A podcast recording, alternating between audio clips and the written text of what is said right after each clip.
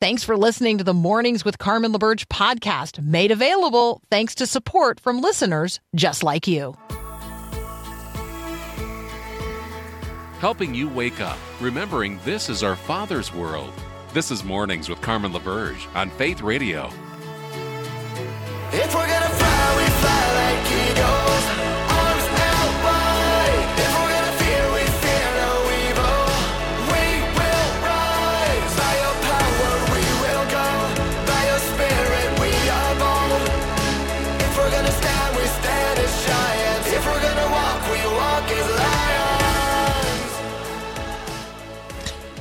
Do you know a worry wart? Who comes to mind when I ask that question? Do you know a worry wart, a pessimist, a person who tends toward habitual worry? Like, who comes to mind? Who comes to mind when I ask, do you have a worry wart in your life? Is it you? I'm Carmen LaBerge. This is Mornings with Carmen. Uh, we're going to bring the mind of Christ to bear on the headline news of the day, but first we're going to get ourselves into the Word of God. Where in the Word are you? We got to get the Word of God into us that um, it can fill us up because the world's going to squeeze us today. There's no doubt about it. The world is going to put the squeeze on you today. And so, what's going to come out? Well, what's going to come out is what you're full of. So, what are you full of? I want you to be full of the grace and truth of Jesus Christ. I want you to be full of the Holy Spirit. I want you to be full of the Word of God. When when the enemy squeezed Jesus right after his 40 days in the wilderness, he has this confrontation with the devil. Um, when you know when the world and worldly wise, the enemy puts the squeeze on Jesus, what comes out? Well, the Word of God. The Word of God. So let's get into the Word of God, that the Word of God can get into us before we get out there into the world that God so loves. We're going to talk for a moment here about worry warts. Do you have one? Do you know one? Is it possible you are one? So when I was a tween, I don't have a an exact like age marker for this, but my grandma died um, when when I was uh, twelve or thirteen. So this is when I'm maybe like eleven. So I'm going to describe myself as a tween because you know once you're in those double digit, you you t- definitely think of yourself more highly than you ought. You know you're not a kid anymore, right? So I'm going to say when I was a tween, I had a plantar wart on the bottom of my foot. Um, it was irritating. It was painful. Uh, I didn't know then that a plantar's wart is caused by an infection, and eventually, uh, I had to go to a podiatrist who had it because it like it you know the one wart became more than one wart. It was this terrible, horrible, painful thing on the bottom of my foot, um, and it was inhibiting me from playing softball. Well, and it was just gross. Okay, so eventually, I went to a podiatrist who had to who like cut it out. It was a terrible experience. Terrible experience. Warts are not something to be celebrated. Warts are ugly. They're sometimes painful. Um, and they fund, I found out, a half a billion dollar wart treatment industry in America alone. Every year, Americans are spending more than half a billion dollars trying to get rid of warts. so if you're a worry wart, if you are the pessimist, hobbling the body of Christ, causing us pain in the bottom of the foot because we're because it's an infection, right? Constantly focusing on the negative and obsessively verbalizing your worries. Well, today's invitation is an offering from the great physician. God wants to actually offer you a cure for your worry. And it starts by turning your full attention away from the world and toward the kingdom.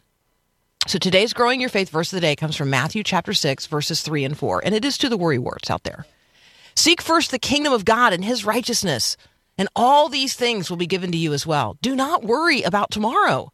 Tomorrow will worry about itself. Each day has enough trouble of its own.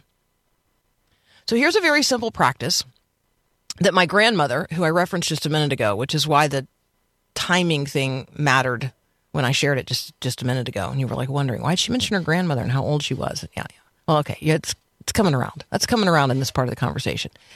Um, my grandmother taught me this very practical lesson when I was ten or eleven.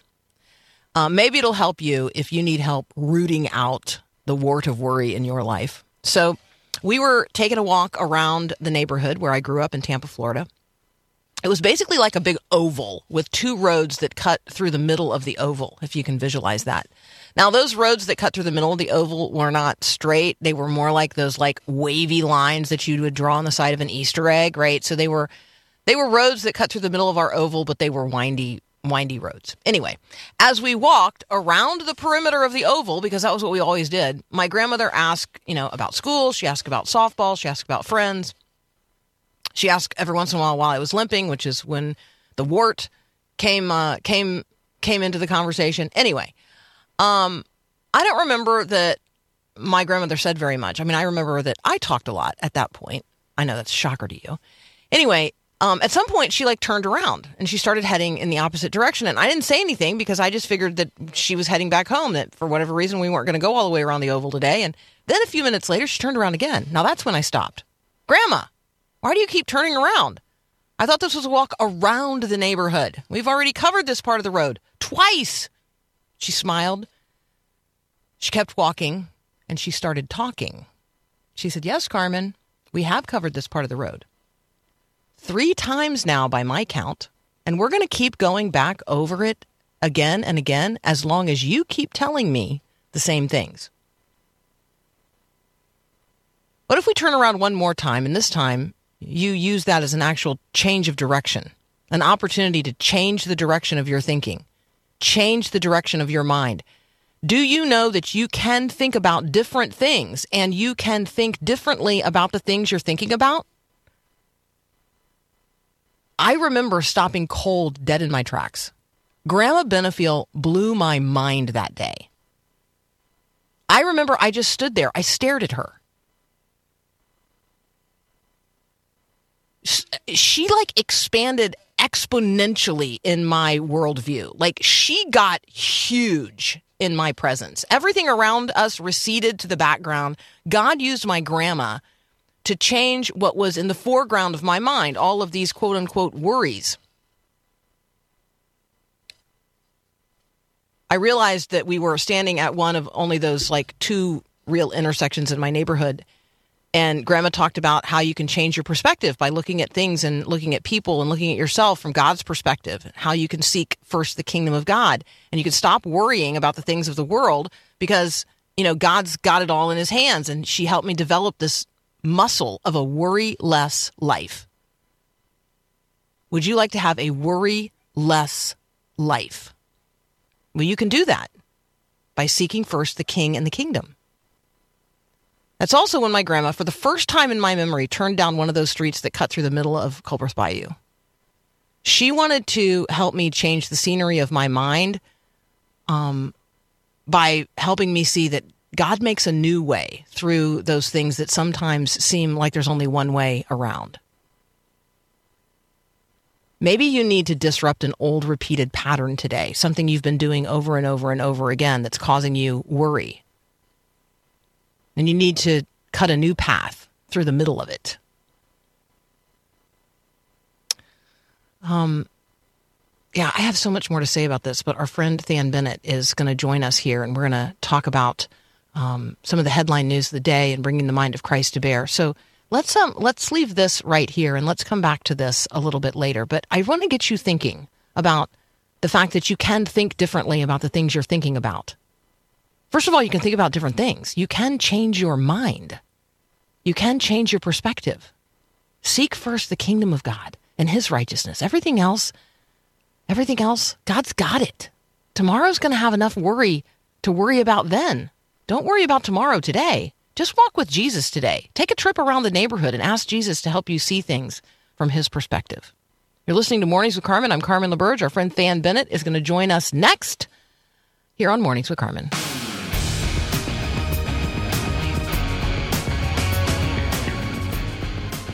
Our friend Thann Bennett is back. He's the host of The Equipped here on the Faith Radio Network. You can listen to that Saturday at 4 p.m. Central. You can also listen to it anytime at myfaithradio.com or on the Faith Radio app.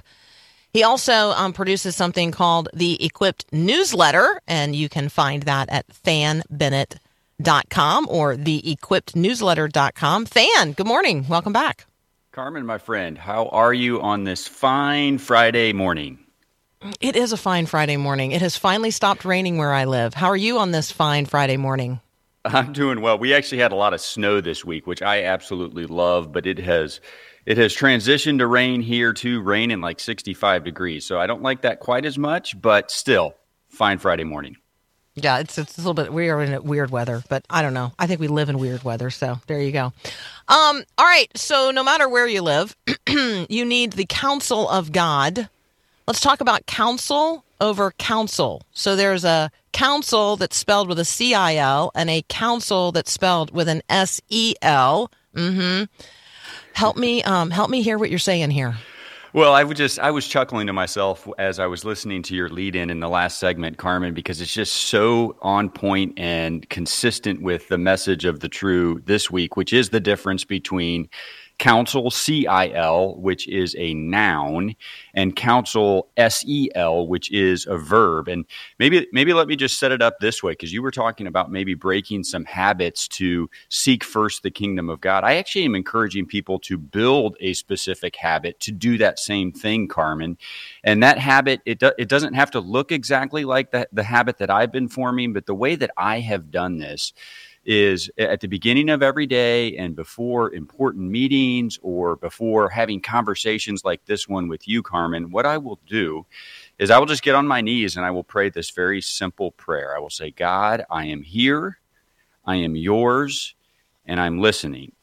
And there's there's nothing magic about those words, but in the in the moments that follow, I, I, literally just do that, Carmen. I just listen. I still myself and I ask, what is it that God wants to speak to me and through me in these moments? And um, maybe, maybe just let me tell you what he said this morning as I as I got on my knees and asked for his voice to speak into this conversation. He reminded me also of the Sermon on the Mount. He reminded me of Matthew five twelve, where it says, "Rejoice and be glad."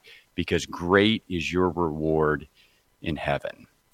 And Carmen, the, the circumstances of this world are often challenging, often challenging, but the creator of the universe desires our proximity to him, desires our communication with him. And so we should rejoice no matter what those circumstances are. And so to come full circle, the difference between the counsel, which is a verb, S E L, the counsel of God, that's like the advice of God, the wisdom of God. And Carmen, that's a that's a wonderful thing. That's a that's a powerful thing. We should want the counsel verb of God. But the counsel of God, C I L, the noun, it's the one that Jeremiah talked about in, in chapter 23 when he said, But which of them has stood in the counsel of the Lord to see or hear his word? Who has listened and heard his word? That was, that was the noun counsel. And Jeremiah was using that to determine which of the prophets were true and which of them were false. And Carmen, I, I, think it's that authority of God, that pre-decision to say that whatever God says to us, we will take that as authority and we will act on it. We, it's ceding authority to God. It's that counsel of God that we need to be asking for Him each and every day. And so I, I just encourage folks build that habit. Doesn't have to look like mine, but but but make a pre-decision to listen for God's voice, to still our voice and to still the noise around us so that we can hear him speaking to us. And just make a decision that you are going to follow that counsel, that authority of God, no matter what he whispers to you. I'm thinking, um, Thann, that we could take one more step, and that would be to acknowledge that the Holy Spirit, who is the counselor, who is mm. full time, not just standing in the counsel of God, but one of the three mm. in the counsel of God, um, that we could recognize that the Holy Spirit as the counselor is available to us, like right now, internally, and can and can bring us by one degree of glory to another more into conformity with Christ. Like we can be brought into um, an understanding of the the counsel of God because the counselor actually does live within us and and wants wants us to see and understand and hear God. That is so good, Carmen, and it it it underscores the reminder that we can do this anywhere, right? We can do it even in, in a large crowd because that that Holy Spirit lives within us. It becomes a partner with us. It is how the it is how the nature and the character of God gets inter- intertwined with us. I I, I, am so appreciative of that reminder. I, I, I will tell you, um, I think we walk in that better if we have made an intentional decision at the start of the day in our prayer Mhm. closet to actively seek Him out. And you know, I, I, I won't go all the way into this, but I did write in the newsletter that I, I think the best way to stand in the counsel of God, like Jeremiah said, is actually to kneel in his presence, right? It's a it's a physical posture that says, I am yours, God. I will walk out what you have for us. But you're right. It's not like we it's not like we leave the counsel of God there in that quiet moment. The the Holy Spirit, the counselor, uh, goes with us because that is that is who God sent to to help us in this journey. That was his his primary gift to us when Jesus uh, returned to his side. So I, I love that addition. Thank you. Yeah, no, and that is so good. I think that the posture um, conversation is a really, really helpful one because it helps us to do something physical, to change, you know, to change direction, to do, to to do something physical, um, to put us in that place where we can sort of acknowledge that hey, it's not all about this world. It's not what's happening here and now. Like God's over this. He's in it. Um, yeah. So he's got a view on it that I don't have. Right. So I love the posture, um, the posture part of this conversation. Again, we are talking with Thann Bennett. He is host of The Equipped. He also offers the Equipped newsletter, theequippednewsletter.com. I'm happy to send you the direct link to what we're talking about today, and particularly this lesson on counsel over counsel, because when you read it, you see the CIL and the SEL a little bit more clearly, and we want you to um, to understand this. So I'm happy to text you that link. Just shoot me a text at 877-933-2484. Having discussed um, and having uh, gotten our hearts and minds around um, uh, around the truth of who God is, and um, we're going to now pivot to how we bring the mind of Christ to bear on some of the headlines of the day. So more with Thann Bennett and the Equipped in just a moment. You're listening to Mornings with Carmen. I'm Carmen LaBerge, host of Mornings with Carmen. I got some good news for you today. Jesus Christ is the good gift of God to each and every person. We heard the proclamation of Christmas that there's this good news of great joy for all people. Well, guess what? That means you. Jesus is the good news. He is the gift of God given at Christmas. And maybe you're saying, I don't feel so good. I haven't really received this sense of good news. Well, we would invite you to wake up to the goodness of God with 40 days toward healing and wholeness. It's Susie Larson's brand new book. Our friends over at W Publishing gave us a hundred copies for Christmas to give away to you. So we'd invite you to enter to win yours now at myfaithradio.com. Wake up to the goodness of God. 40 days toward healing and wholeness because Jesus really is the good news and the great joy for all people. Connecting faith to life, Faith Radio.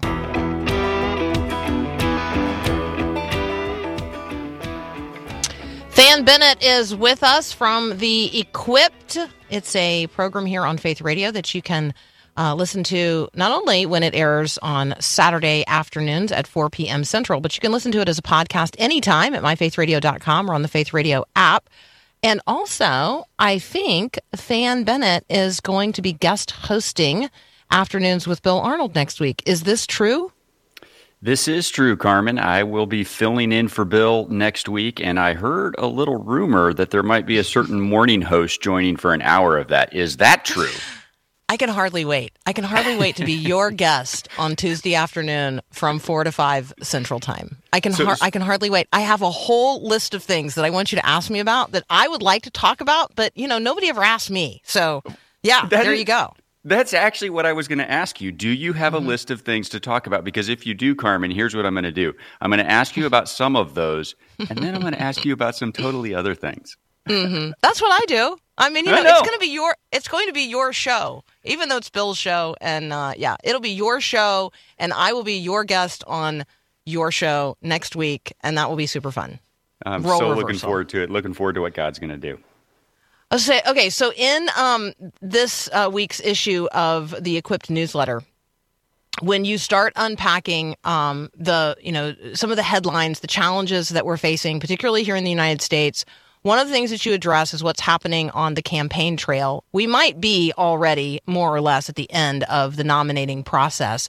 Um, I'd like for you to jump into the analysis and eternal perspective. If in fact we do end up um, in what's going to be a very long um, road to uh, to the election of the next president, because it looks like a rerun of the last time we did this. Yeah, so the campaign season is always long. It always feels long, but you're right, Carmen. I mean, unless something changes, which that, that that's a pretty big caveat in politics because things change all of the time, all of the time on a dime, and you know, just just things happen. So this could change, but it certainly looks like uh, we're in for a rerun of the 2022, uh, the 2020 elections between President Biden and former President Trump. It looks like the primaries are all but over. And so the the eternal perspective that I tried to bring in the equipped this week really has to do with the conversation that we just had, which is what is the proper posture for a follower of Jesus to engage in, you know, a very divisive moment that it sure looks like that is going to be. And um, you know, I, I think I think maybe the two sides of this coin might surprise some people because I I have said probably on your broadcast before, I have certainly said many, many times before, I, I, want to remind people that this, this freedom to vigorously engage a democratic process, that includes debate, it includes dissent, it includes disagreement, it includes robust free speech. Those, those things are, are blessings of liberty, Carmen, and they should be Jesus, followers of Jesus. I think, I think the, God's word is clear that we should engage those things. However, our posture as we do that it, must look different than the the division and the uh, almost hatred that you're going to see in the election season ahead. Uh, ahead, we we need to model an ambassadorship of Jesus, and if we're if we're going to walk that out in a way that looks like Jesus, we need to be loving well. We need to be coming alongside our neighbors and our and our communities, even if they look different than we do.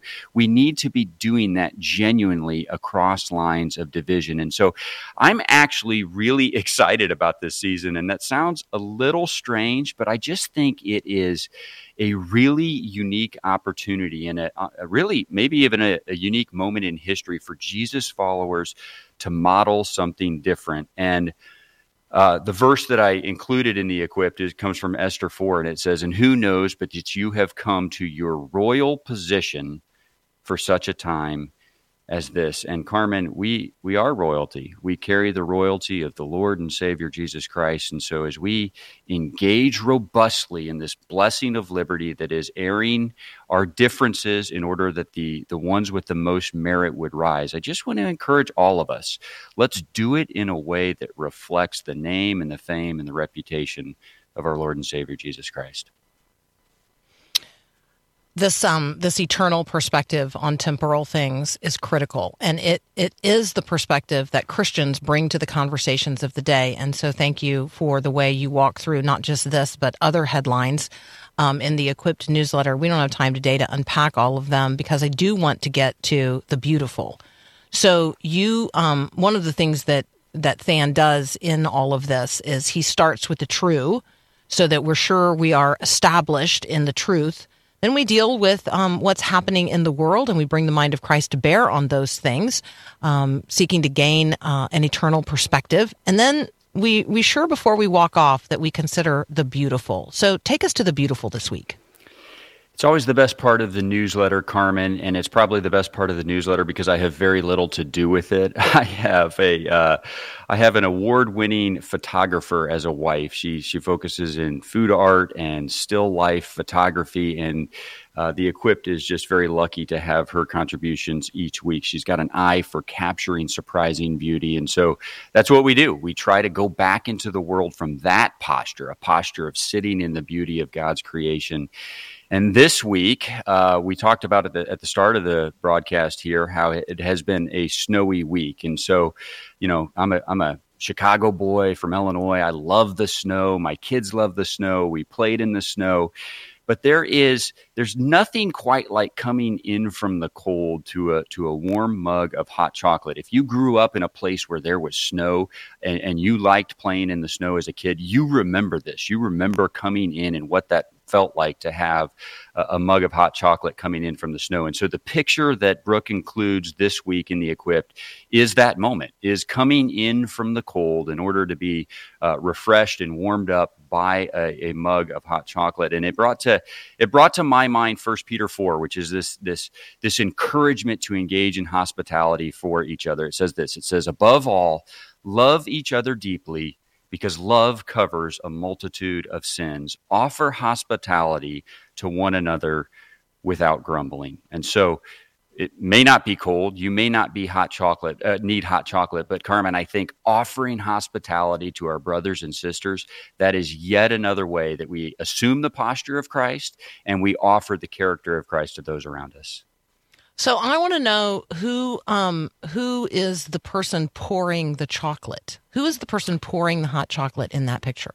That is We don't see also, their face. Yeah, that that's intentional. That that's sort of Yeah. in the in the mold, in the style that Brooke shoots, and uh, Yeah. that is Brooke herself. And so you know, it's oh, just I like her. Hey, lo- you can tell her this. I like the strength of her hands in this picture. I really, I, I, I love the strength of her hands. Like what? I mean this this image. I love the use of light and dark. I really do, and shadows and color, but not. It's just it's beautiful. It is be- is genuinely beautiful, but I love the strength of her hands in that this is so photograph. great. It's you know, stunning. we're well, first of all, it, have- you can't. It looks like a. It, it, it looks like a painting. I, for those of you who hmm. have little appreciation um, for beautiful things, and sometimes that's true. I want you to go to the equippednewsletter.com, if for nothing else, than to see this work of art that is offered in the beautiful, which comes at the end of the newsletter, because this is stunning. It's stun. You will, you will, if you're like me, you're gonna like zoom in with your with your you know computer zoomer, whatever that is, and you're gonna be like, look at the strength of her hands. It's just stunning. That makes me smile so big, Carmen, because I so agree. I don't understand the magic of any of what she does, right? So I can't explain any of the how. I don't even know how she photographed herself, but I will tell you this, I mean this Right. genuinely. Brooke's hands have so much care and love in them. Everything from newborns to our children to the, the goat kids that are on the way on our farm. Her hands mm-hmm. are strong for a reason. They've been put to good use, Carmen. I just, I yeah, I love her already. I hope you'll tell her so. Thann, I look forward to talking with you um, next week on your show or the one you're hosting next week, uh, Afternoons with Bill Arnold. I will be on with Thann Bennett on Tuesday. But you want to go ahead and get signed up um, to get regularly. You ought to be able to get it. You ought to be receiving it regularly. TheEquippedNewsletter.com and listening to Thann on The Equipped here on Faith Radio again, I'm more than happy to uh, to send you the direct link for this week's equipped newsletter. Just um, send me uh, a text message 877-933-2484. You are listening to Mornings with Carmen.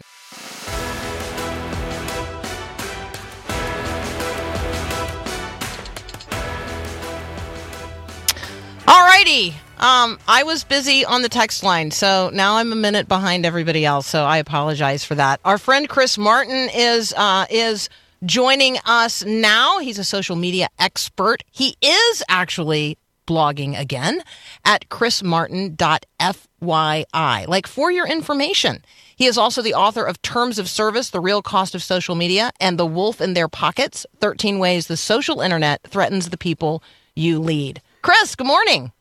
Hey, good morning. How are you? I'm well. So we had, you know, so many people on our text line asking for something that I I might have been slightly distracted for the last couple of minutes. So forgive me.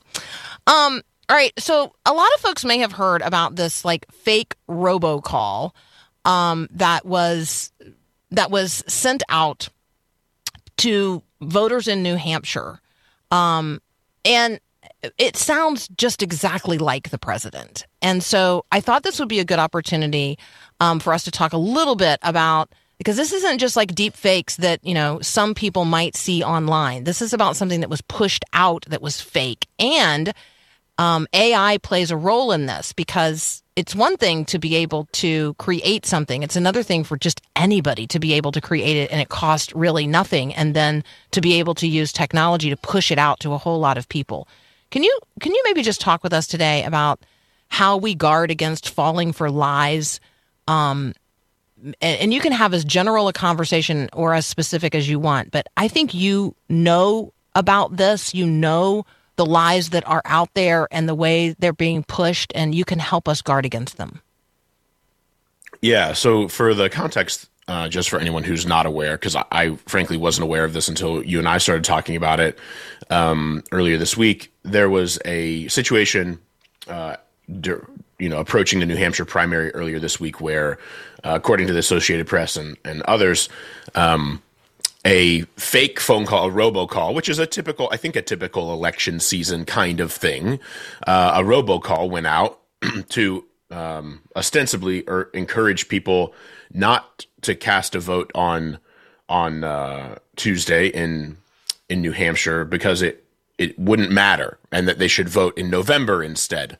Um, and this was, according to experts who are paying attention to this, to discourage Democrats from writing in President Biden's name on the uh, ballot in New Hampshire because he wasn't on the ballot in New Hampshire. So, anyway, it was this coordinated sort of attack on the election in New Hampshire, a primary, to prevent to for, to interfere with the election. Which, like, I feel like almost that phrase has been uh, commodified in a way like uh, we've it's been thrown around so much since 2020 but this was like about as clear as an example of uh, attempted election interference as you could have you have someone who created a fake robot voice of Joe Biden to encourage voters to not vote on voting day um, and some people were nearly duped or, or possibly duped by it they uh, officials and authorities who are investigating don't know if they've tracked everyone down who heard it um, and they're working. That would be kind of hard, and I think I think that's probably going to take some time.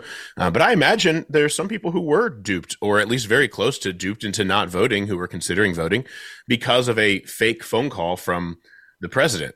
And so I think this is a really good example. I mean, a lot of chatter has been going on about AI for the last year or so, generative AI, which is, um, you know, artificial intelligence's ability to create photos or text or voices, videos, even. And the capabilities are exponentially increasing by the day, or at least by the week, it feels. And this is just another example. I've seen I've seen a lot of examples of basically celebrities' voices. Imagine it's really not that hard to imagine if this is seeming a little bit foreign to anyone listening. Just imagine your Siri virtual assistant, your voice assistant, or your Alexa voice assistant. Instead of having a sort of robotic voice, people have fed actual audio from celebrities into these AI tools to where the AI tools can learn the intonations and the voice of these celebrities and assign celebrities' voices to text that anyone inputs into an AI application. And so um, this one was mimicking President Biden, obviously, given the context. Um, and I think it's really concerning. in fact, I was in Kansas City this past weekend speaking at a church about social media, and, and in part, it was about disinformation on social media and um, I, I told the folks at the church in Kansas City, I said, I totally believe, I, certainly this is a big deal going into an election season um, because it, I think there's arguably no time we're more apt to fall for misinformation, especially if you're passionately in favor of one presidential candidate or another. Because if a piece of information comes out about yours or the one that you oppose, you're probably going to be really passionate about that positively or negatively and that leads us to some when we're super passionate about something like politics for example that leads us to um, believe things faster than it, it makes us more apt to being duped than if we weren't as passionate if we didn't care as much. And so i think going into this year like i told the folks in kansas city i wouldn't be surprised at all if you know in when we get to the general election season if we have um, you know, some social media story goes viral about leaked backstage audio of candidate A making a terrible comment about the American people or about the candidate they're opposing or whatever else. And everybody believes you know, the sound's kind of muffled and it sounds kind of garbled or weird. But of course, it's backstage audio. The microphone was basically in this person's pocket. Of course, it's going to sound weird. And that's really just all kind of a cover for the fact that actually this is fake and it wasn't actually captured. But here's the thing that story would, if you heard that today on Twitter or social media generally, hundreds, thousands, uh, millions of people would believe that's true. And that lie the fact that it was generated by AI and somebody just is pretending that it was leaked backstage audio from a debate or whatever would spread so fast uh, that it wouldn't matter if two days later it was revealed actually uh, that was faked. Um, because everybody who heard it would probably you know most of them probably wouldn't hear the correction to the story. This is how these things often go. I i think something like that is bound to happen as we lead up to the general election later this year. And i think this sort of thing the fake robocall in new hampshire is just sort of a uh, ominous precursor and tremor of something maybe bigger that could come down the line this year. Yeah, you you led me to um, what I had taken note of, which is you know sometimes newspapers will issue a correction, but the reality is almost nobody sees or reads the correction, um, and certainly not everybody who read the false information when it was printed the first time. And so this is this is sort of the fast forward into a social media viral world um, the challenge that was faced, you know, a hundred years ago when everybody was reading the same newspaper, and the newspaper would print a correction a day or two or a week after, you know, more information was discovered about something that they had um, inaccurately published. So um, that's really helpful. Um, I also thought that when you're pointing out, like, what makes me more likely to believe a lie um who you know the voice that it comes in like i'm there are probably people who i am more likely to believe when they tell me something than someone else. Um and then so that's a confirmation bias for sure. But then i am prone to believe bad things about people i don't like or agree with then i am mm. prone to believe bad things about people who i like and who i agree with. And so i do think that hitting a hard pause and asking ourselves, okay, um, is this advancing the truth? Is it is this true? First of all, and finding the answer to that question might be difficult in the in the moment. But I am not going to pass along to anyone else that which I do not know for certain is true. I'm just not yeah, going to do it. Like that's a that's like a personal discipline thing. Right. I think the biggest defense we can have going into this year, and this is this will you know you and I will probably have some version of this conversation multiple times in the next ten months or so.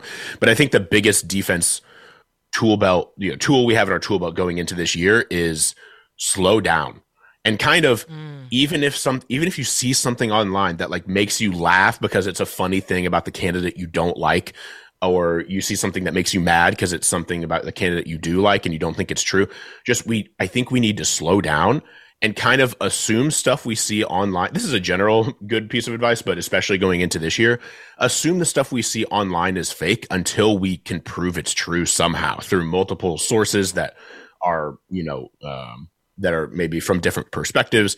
I think we need to be incredibly media literate this year. And that's just going to require us to consume content a little bit more slowly than maybe we're accustomed to consuming it. All right, what's the drinking age where you live? The drinking age is now 21 everywhere. But um, if you've been alive uh, any length of time, you actually remember when the drinking age, at least in some places, was 18. What's the uh, voting age? Well, the voting age is 18 everywhere. Hmm. How about the age you have to be to, I don't know, buy a gun? How about the age you have to be to drive? Again, that one's a little bit more flexible. Some of you got driver's licenses when you were like 14 because you lived on a farm and it was considered a hardship license. Yeah, I get that. How about an age at which um, you have to attain a certain age before before you can legally have a social media account of any kind? We're going to talk next with Chris Martin about this idea that there should be a social media age. Hmm, in the social media age. Yep, that's up next here on Mornings with Carmen. Jesus loves the little children. You guys know that. Jesus loves the little children, all the children of the world. And right now, there are little children in the world who need Jesus. They also need things like basic food and medical care. Jesus tells us that what we do for the least of these, the little ones, we do for him. So, this is your time to become the champion of one child, to change their life. When you sponsor just one child, you plant seeds of hope and you work together with people who are on the ground to change the families, the communities, the future. You might not feel like you could change the world, but you can for one child. Meet the kids and find your child at myfaithradio.com.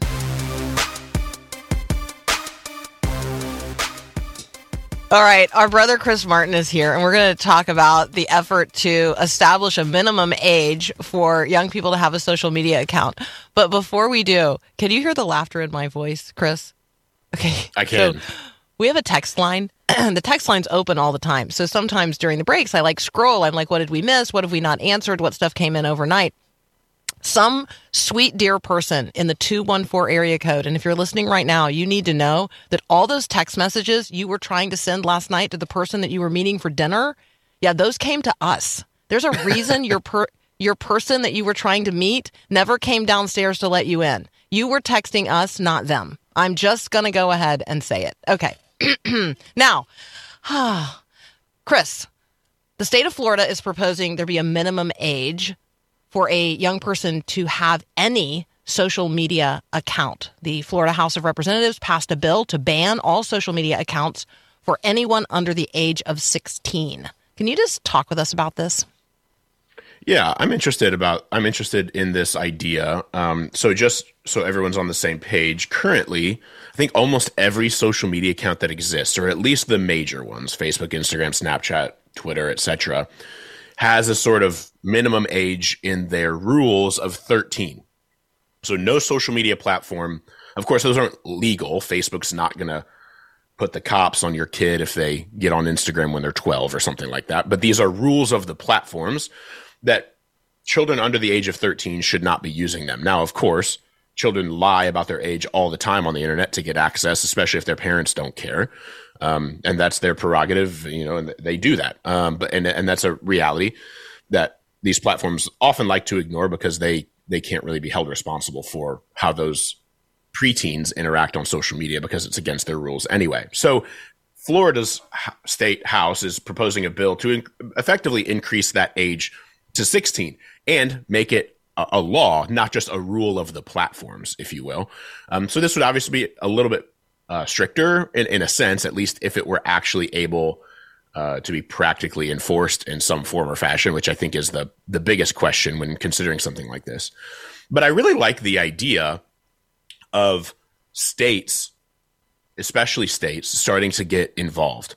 Um, so without a doubt, I just mentioned earlier in our previous segment about how I was in Kansas City speaking to a church about social media, and uh, another topic as- alongside um, misinformation on social media was teens and social media. There were a lot of parents in the room from this church, and um, no doubt the most common question I think at every church social media event I've ever spoken at, the number one question that has always been asked is when should I let my kid have social media? And I always give a sort of cop out answer on that because I, I don't think there is a right age. I think there are wrong ages, as in before 13, because if the platforms themselves are saying your kid shouldn't be on before 13, then definitely they shouldn't be on before 13. But, you know, uh, should a kid be on at 15 or 17 or 16 or anywhere in between? I, I don't know that there's a right answer. I think every kid is different, every context is different, and home and everything else. But I like this idea of, generally speaking, governments starting to get involved to support parents. So I think I've talked about with you before, I've certainly written about, especially in light of the new revelations we have regarding Instagram's blatant disregard and Meta more broadly, broadly's blatant disregard for teen mental health that no one like these platforms as much as they say they're going to try to protect kids they're not going to. They're actively um, farming their attention for dollars to the tune of tens of billions a quarter. And so we can't count on these platforms to protect children on social media um, no matter if they're 13 16 or 17 or whatever else so if we can't trust the platforms to really protect children, and if parents are even doing their even the most astute, aware, social media aware, they know all the research parent feels like they're sort of fighting a losing battle, which I've had dozens of conversations like that with parents over the years where even if the parent is trying their best to moderate their kids' relationship with social media, you know, you have a, a parent in Iowa who's just trying to be a good parent, and that they're going up against some of the most advanced behavioral psychologists in the world hired by Meta to addict the kid. So it's like, who's going to win? The behavioral psychologist who's going to know how to addict a kid because they know the kid's brain, or the parent who's just trying to tell their kid not to spend so much time on Instagram. The parent's going to have a hard time winning that battle a, a lot of times. And so I, I think I'm I'm not usually one to say, hey, we need more government government intervention on X, Y, or Z. But this is definitely a case where someone someone needs to step in and help parents because I don't think parents can really fight this battle on their own. Um, as much as they want to try and and, and ha- have failed. And so I think um, something like this. Now, again, like I said at the beginning, I don't know how practical this is. Like, are we going to start handing out misdemeanors to 15 year olds who have an Instagram? Like, I just don't like. What are we doing? I don't really know how this works.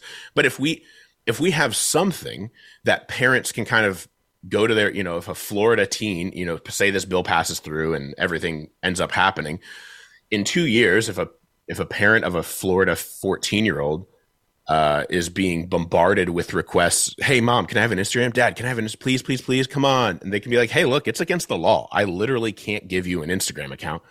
That makes their fight a little bit easier. And I'm Mm-hmm. I'm in I'm in favor of giving parents basically letting parents blame the government, if you will, rather than just having to be the fuddy duddy on their kid all the time. I just think that would be really helpful for parents.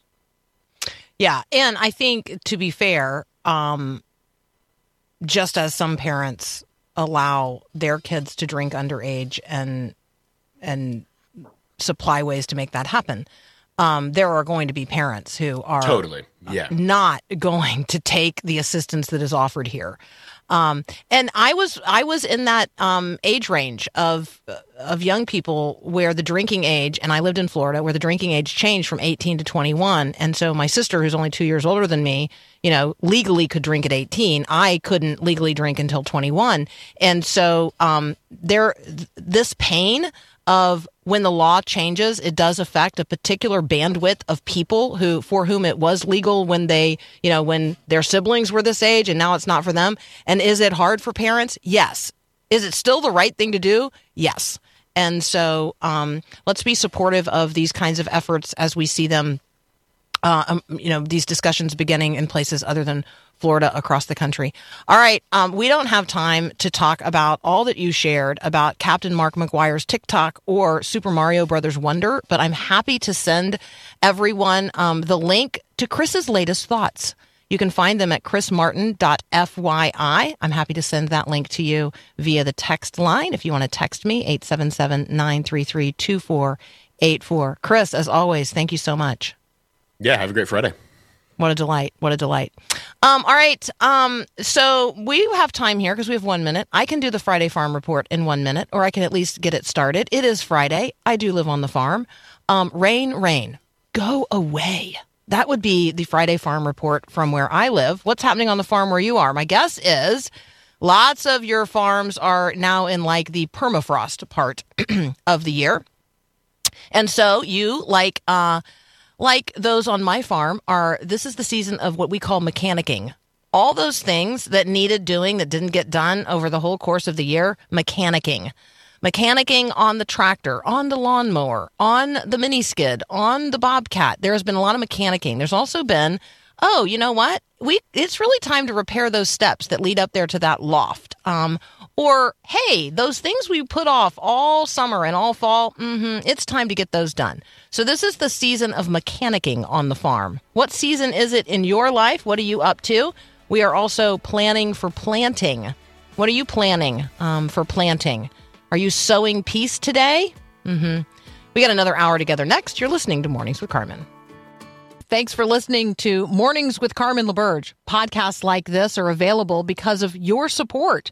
If it's important to you to hear things that encourage your faith, click the link in the show notes to give now. And thanks.